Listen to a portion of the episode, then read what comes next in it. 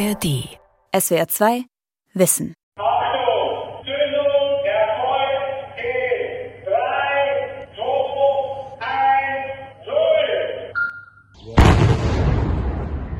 So klingt das Ende der Kernenergie in Deutschland. Hier wurden die Kühltürme des Kernkraftwerks Philippsburg gesprengt.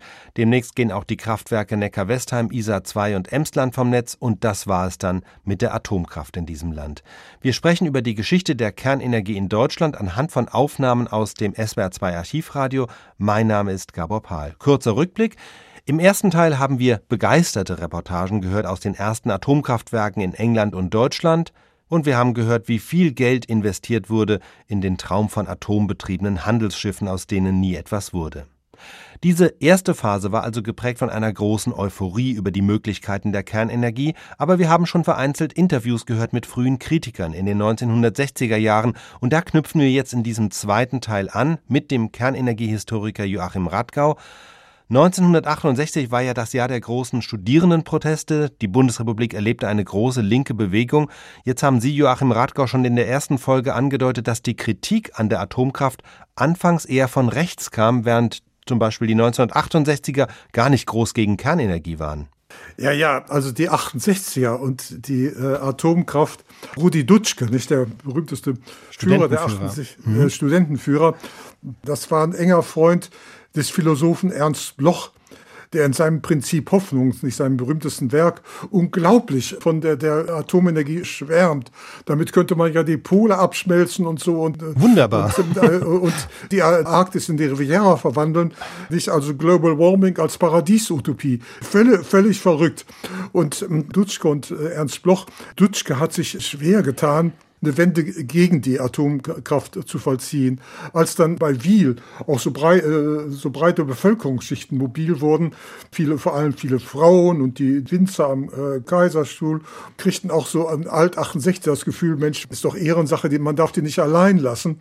Aber Dutschke hat sich schwer damit getan. Er hat da mal einen Vortrag in Wyhl gehalten, der aber vielfach als komisch empfunden wurde. Und in seinem Tagebuch seufzt er an einer Stelle, so schwer, da in die kritischen Punkte sich einzuarbeiten, lieber würde er seinem Kind Karl May vorlesen. Sie haben das Stichwort gegeben, Wyhl, das Atomkraftwerk am Kaiserstuhl. Da gehen wir jetzt hin. Wir sind jetzt Anfang der 70er Jahre und der Kraftwerksbau in Deutschland wird jetzt kräftig forciert. Der Grund dafür ist auch die Ölkrise 1973. Da wurde das Erdöl so knapp, dass es in Deutschland mehrere autofreie Sonntage gab. Und gerade Baden-Württemberg, das überdurchschnittlich stark vom Öl abhängt, plant in der Zeit eine ganze Reihe von Kraftwerken. Und da ging es dann los, dass gegen Kraftwerkspläne zunehmend protestiert wird und dass dieser Protest auch organisierte Formen annimmt. Das waren die sogenannten Bürgerinitiativen Umweltschutz und die in Wyhl war besonders erfolgreich. Wir hören jetzt von dort einen Bericht. Die Bürgerinitiativen haben ihre Ablehnung des Kernkraftwerks gar nicht so sehr mit der Angst vor einem Atomunfall oder dem Austreten von Radioaktivität begründet, sondern eher mit Naturschutzargumenten damals. Also der Rhein könne sich übertrieben aufheizen oder der Wasserdampf, der aus den Kühltürmen auftritt, könnte zu weniger Sonne und mehr Nebel führen. Und man wolle kein zweites Ruhrgebiet am Oberrhein. Das war so die Verlautbarung. War aber auch eine Minderheit. Also viele sehen im Kraftwerk auch eine Chance auf Arbeitsplätze. Und am 12. Januar 1975 kommt es zu einem Bürgerentscheid darüber, ob das vorgesehene Grundstück an die Kraftwerksbetreiber verkauft werden soll oder nicht. Die Mehrheit stimmt dafür, aber die Gegner sehen sich ebenfalls als Sieger. Es haben gestimmt mit Nein 692. Oh! 43,2%. Es haben gestimmt mit Ja 883, das sind 55%.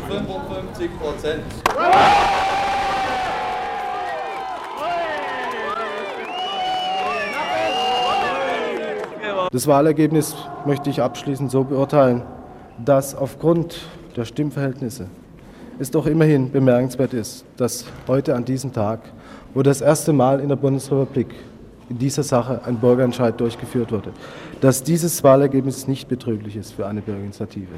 Es muss und soll dies ein Wink sein für die Gemeinde, die vor einem Jahr noch geglaubt hat, dass maximal vielleicht 20% der Wyhler gegen das Kernkraftwerk sind. Heute hat sich bewiesen, dass es nicht 20% sind, sondern weitaus das Doppelte. Ja, diese Abstimmung war im Januar 1975 und im Februar beginnen dann die Bauarbeiten für das Kernkraftwerk Wyhl. Und das, obwohl beim Landgericht Freiburg ein Eilantrag gegen die Baugenehmigung noch anhängig ist. Gegner des Kraftwerks besetzen deshalb tags drauf die Baustelle. Die Ereignisse eskalieren und zum ersten Mal bei einem Kraftwerksbau in der Bundesrepublik folgt dann ein Polizeieinsatz mit gepanzerten Fahrzeugen, Hundestaffeln und Wasserwerfern.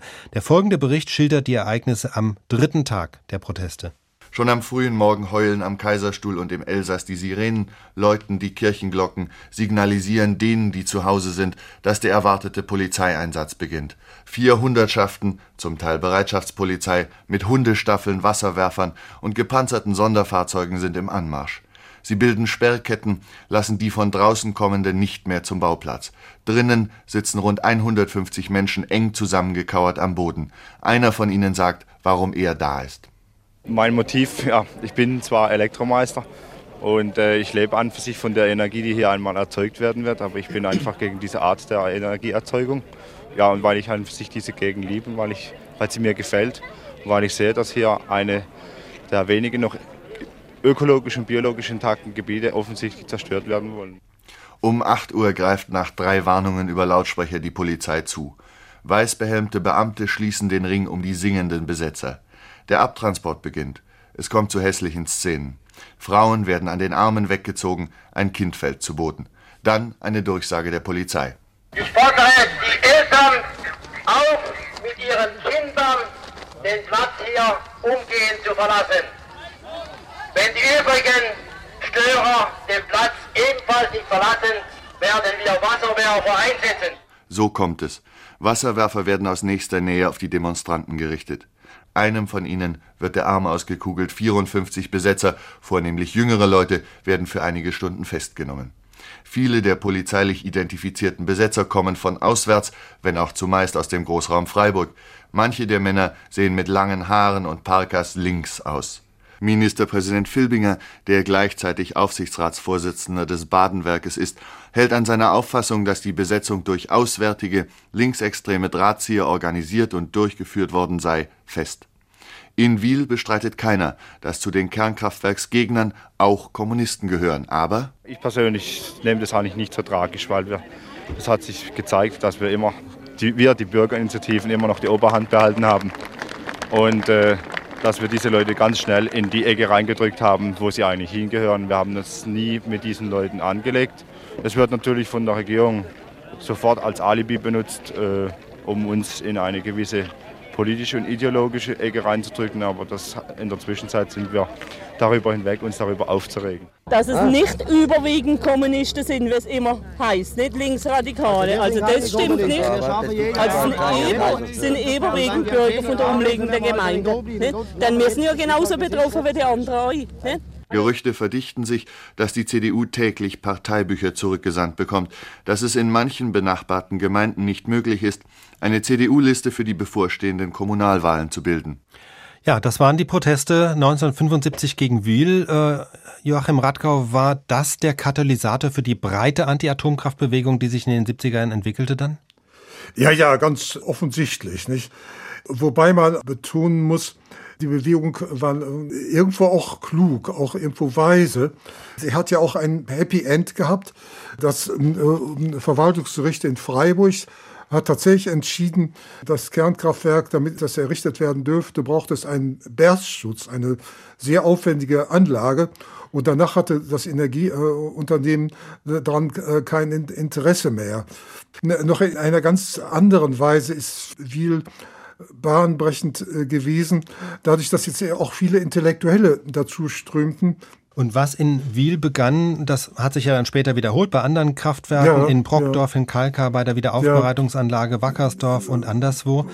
Wobei man allerdings bemerken muss, bei Brockdorf sind dann doch die K-Gruppen, militanten K-Gruppen, schienen die manchmal die Oberhand zu gewinnen.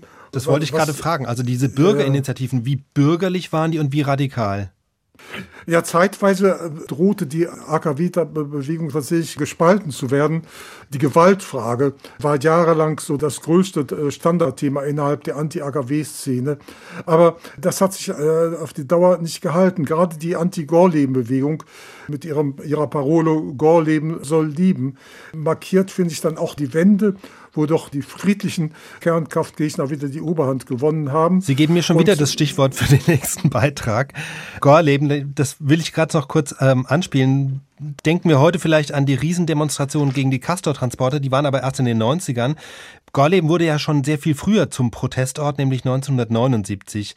Da wird Gorleben ausgewählt, zunächst als Entsorgungszentrum für Atommüll mit geplanter angeschlossener Wiederaufbereitungsanlage. Gleichzeitig wird der Salzstock unter Gorleben schon als mögliches Endlager ins Spiel gebracht von der Bundesregierung Helmut Schmidt und der niedersächsischen Landesregierung unter Ernst Albrecht. Der Protest dagegen findet in Form eines Treckerzugs statt. Er beginnt am 25. März 1979 im Wendland, also bei Gorleben, und endet am 31. März mit einer Abschlusskundgebung in Hannover. Es sind zwischen 50 und 100.000 Menschen, die daran teilnehmen, und der Protest bekommt noch zusätzlich Auftrieb durch ein Reaktorunglück beim US-amerikanischen Kernkraftwerk Three Mile Island in Harrisburg. Guten Tag, meine Damen und Herren.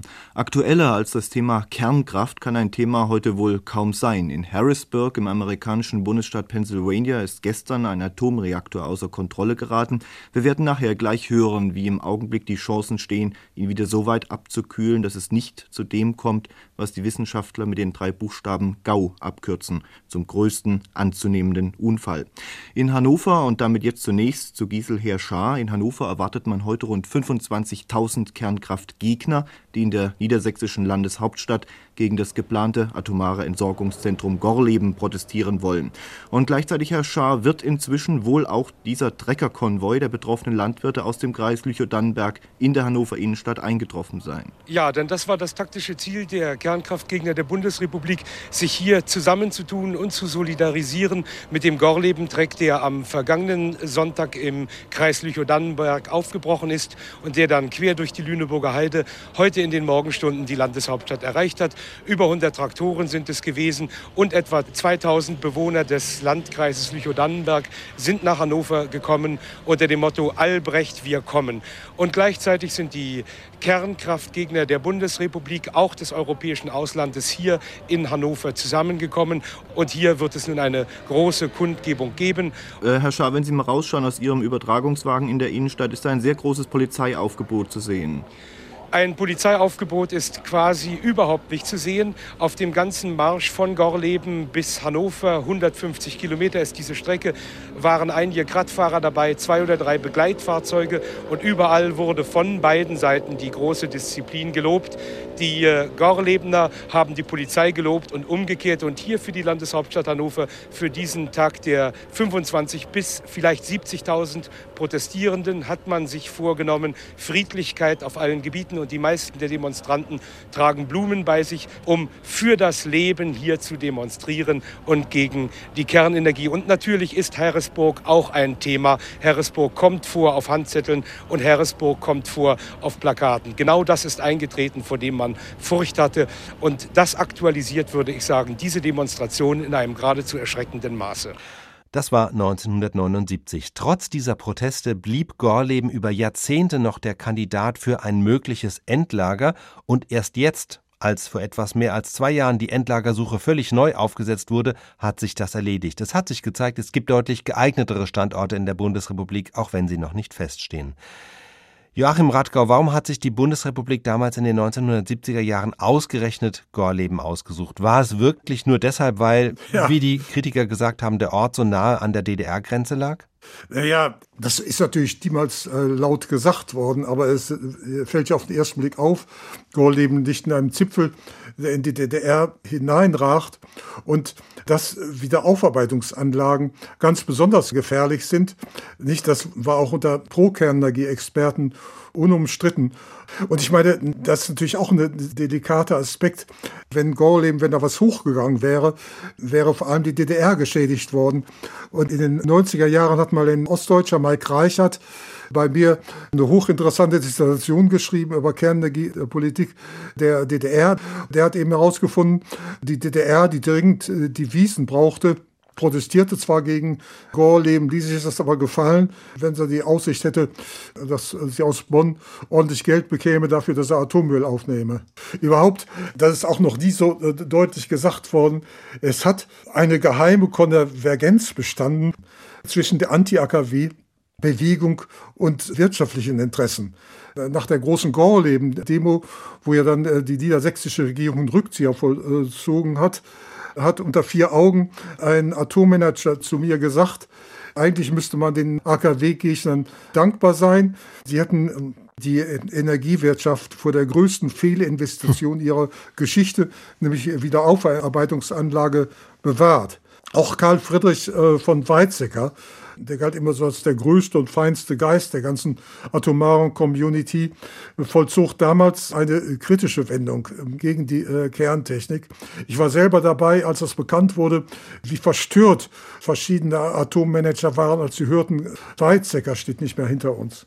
Wir machen jetzt einen großen Sprung und überspringen eigentlich ein ganz wichtiges Kapitel, nämlich die Reaktorkatastrophe von Tschernobyl, die natürlich für Riesendiskussionen in der Bundesrepublik gesorgt hat.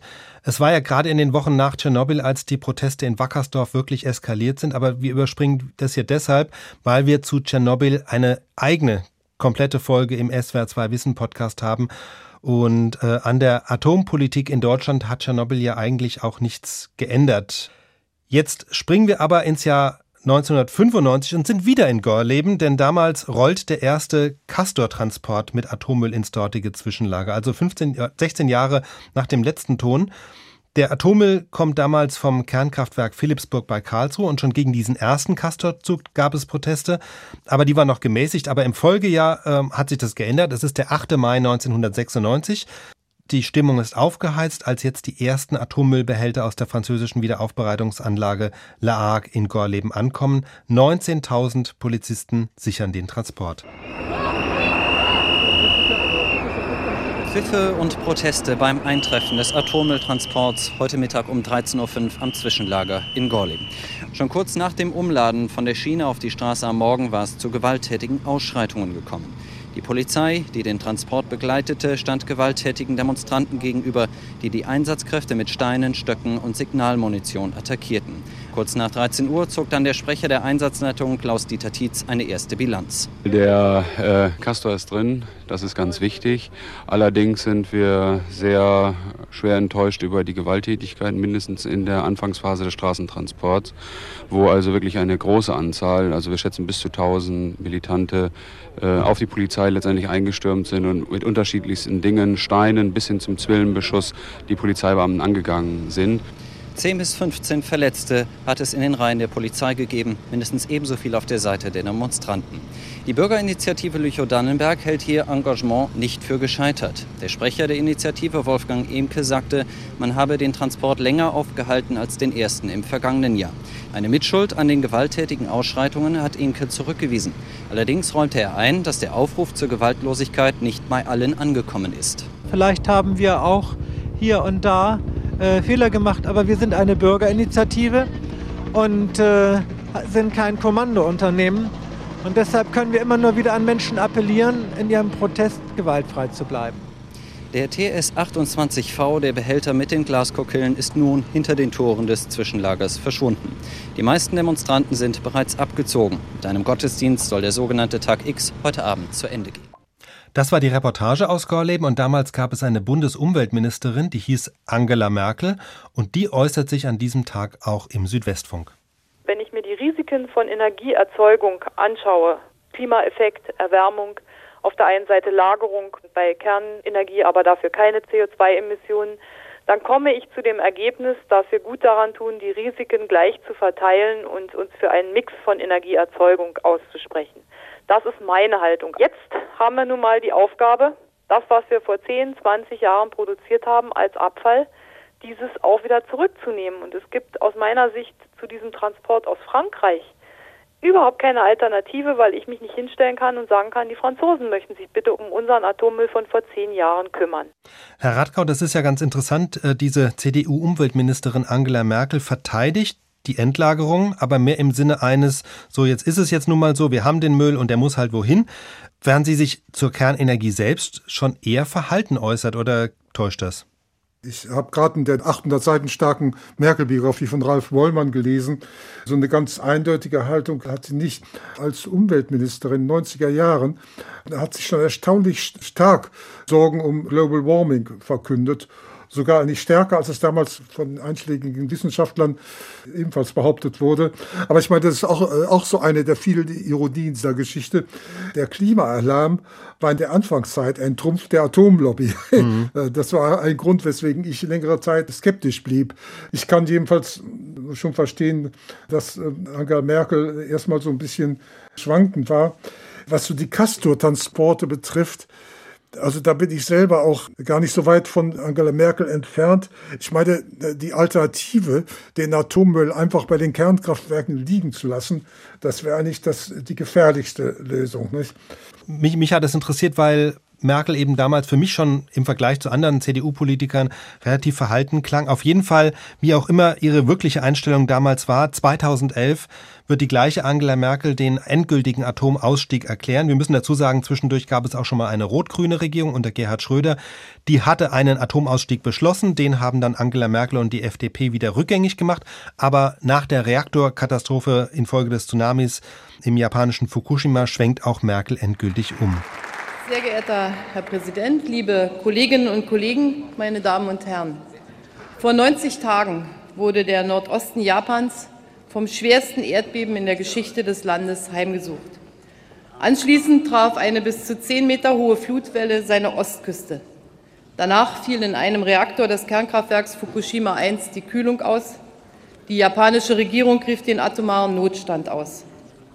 Heute, 90 Tage nach jenem furchtbaren 11. März wissen wir, in 3 Reaktorblöcken des Kernkraftwerks sind die Kerne geschmolzen. Noch immer steigt radioaktiver Dampf in die Atmosphäre. Die weiträumige Evakuierungszone wird noch lange bestehen bleiben. Ohne Zweifel, die dramatischen Ereignisse in Japan sind ein Einschnitt für die Welt. Sie waren ein Einschnitt auch für mich ganz persönlich. Wer auch nur einmal die Schilderungen an sich heranlässt, wie in Fukushima verzweifelt versucht wurde, mit Meerwasser die Reaktoren zu kühlen, um inmitten des Schreckens noch Schrecklicheres zu verhindern, der erkennt, dass selbst in einem Hochtechnologieland wie Japan die Risiken der Kernenergie nicht sicher beherrscht werden können. Wer das erkennt, muss eine neue Bewertung vornehmen. Und deshalb sage ich es für mich, ich habe eine neue Bewertung vorgenommen. Deutschland steigt aus der Kernenergie aus, aber viele Nachbarländer in Europa gehen diesen Schritt nicht. Wenn wir zurückblicken auf diese über 70-jährige Epoche der Kernenergie, Herr Radkau, warum verlief die Entwicklung doch in vieler Hinsicht so anders als bei unseren Nachbarn? Das ist natürlich eine riesengroße Frage. Ich habe immer mehr den Eindruck, das Entscheidende ist, dass es hier keinen mächtigen militärischen Atomapparat gab. Die Bundesrepublik ist eben nicht wirklich ein Atomstaat gewesen. Es gab auch in Wirtschaftskreisen viele Bedenken und es gab eben nichts, was diesen Militärapparaten, nuklearen Militärapparaten bei anderen Großmächten vergleichbar gewesen wäre. Deutschland steigt aus der Kernenergie aus. Jetzt doch ein bisschen später als gedacht, wegen des Ukraine-Kriegs und der Sorge um Energieknappheit. Wir haben dieses SWR2 Wissen über die Geschichte der Kernenergie begonnen mit dem ersten deutschen Reaktor in Karlsruhe und wir beenden sie nicht weit von Karlsruhe entfernt in Philippsburg. Am 14. Mai des Jahres 2020 geht dort die Epoche der Kernenergie zumindest symbolisch zu Ende.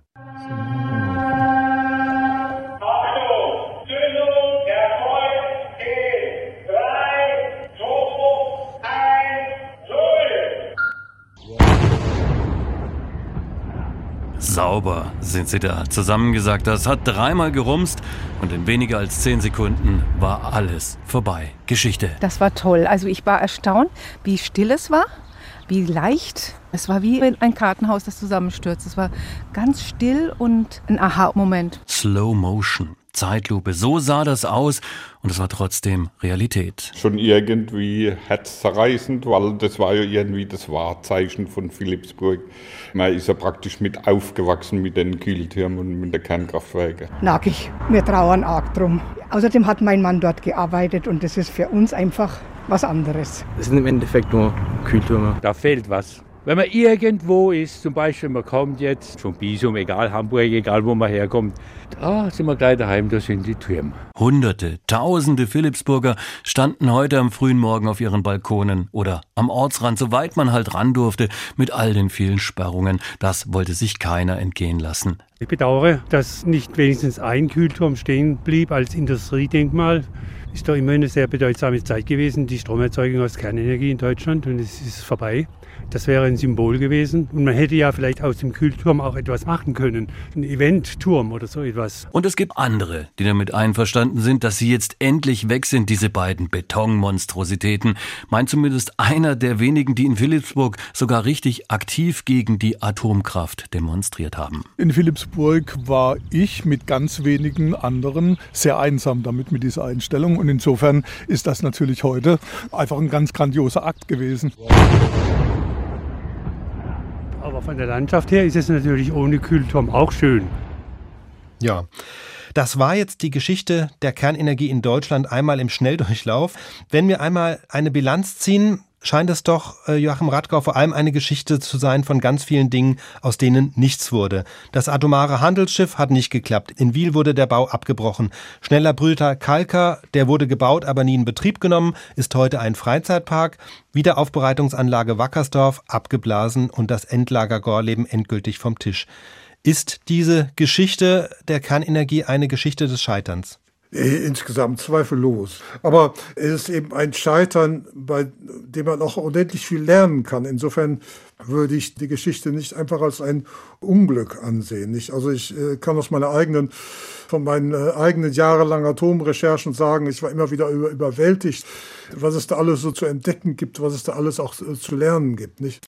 War die Anti-Atom-Bewegung in Deutschland besonders stark? Ja, im internationalen Vergleich ganz bestimmt. Was heute oft vergessen wird, sie ist zunächst entstanden in den USA, aber es merkwürdigerweise, das habe ich auch auf Tagungen in den USA schon immer wieder erstaunt festgestellt, sogar unter amerikanischen Umwelthistorikern sind diese amerikanischen Ursprünge der Anti-AKW-Bewegung vergessen. Deutschland hat dann schon eine Spitzenstellung erlangt oder überhaupt die deutschsprachigen Länder, also auch Schweiz und Österreich. In Österreich hat es ja eine große Volksabstimmung gegeben über das Projekt Zwentendorf, wo die Gegner gesiegt haben.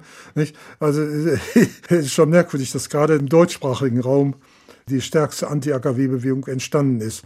Trotzdem insgesamt würde ich sagen, auch weltweit gesehen, eine große Zukunft hat die Kernenergie nicht mehr, ist mein Gesamteindruck.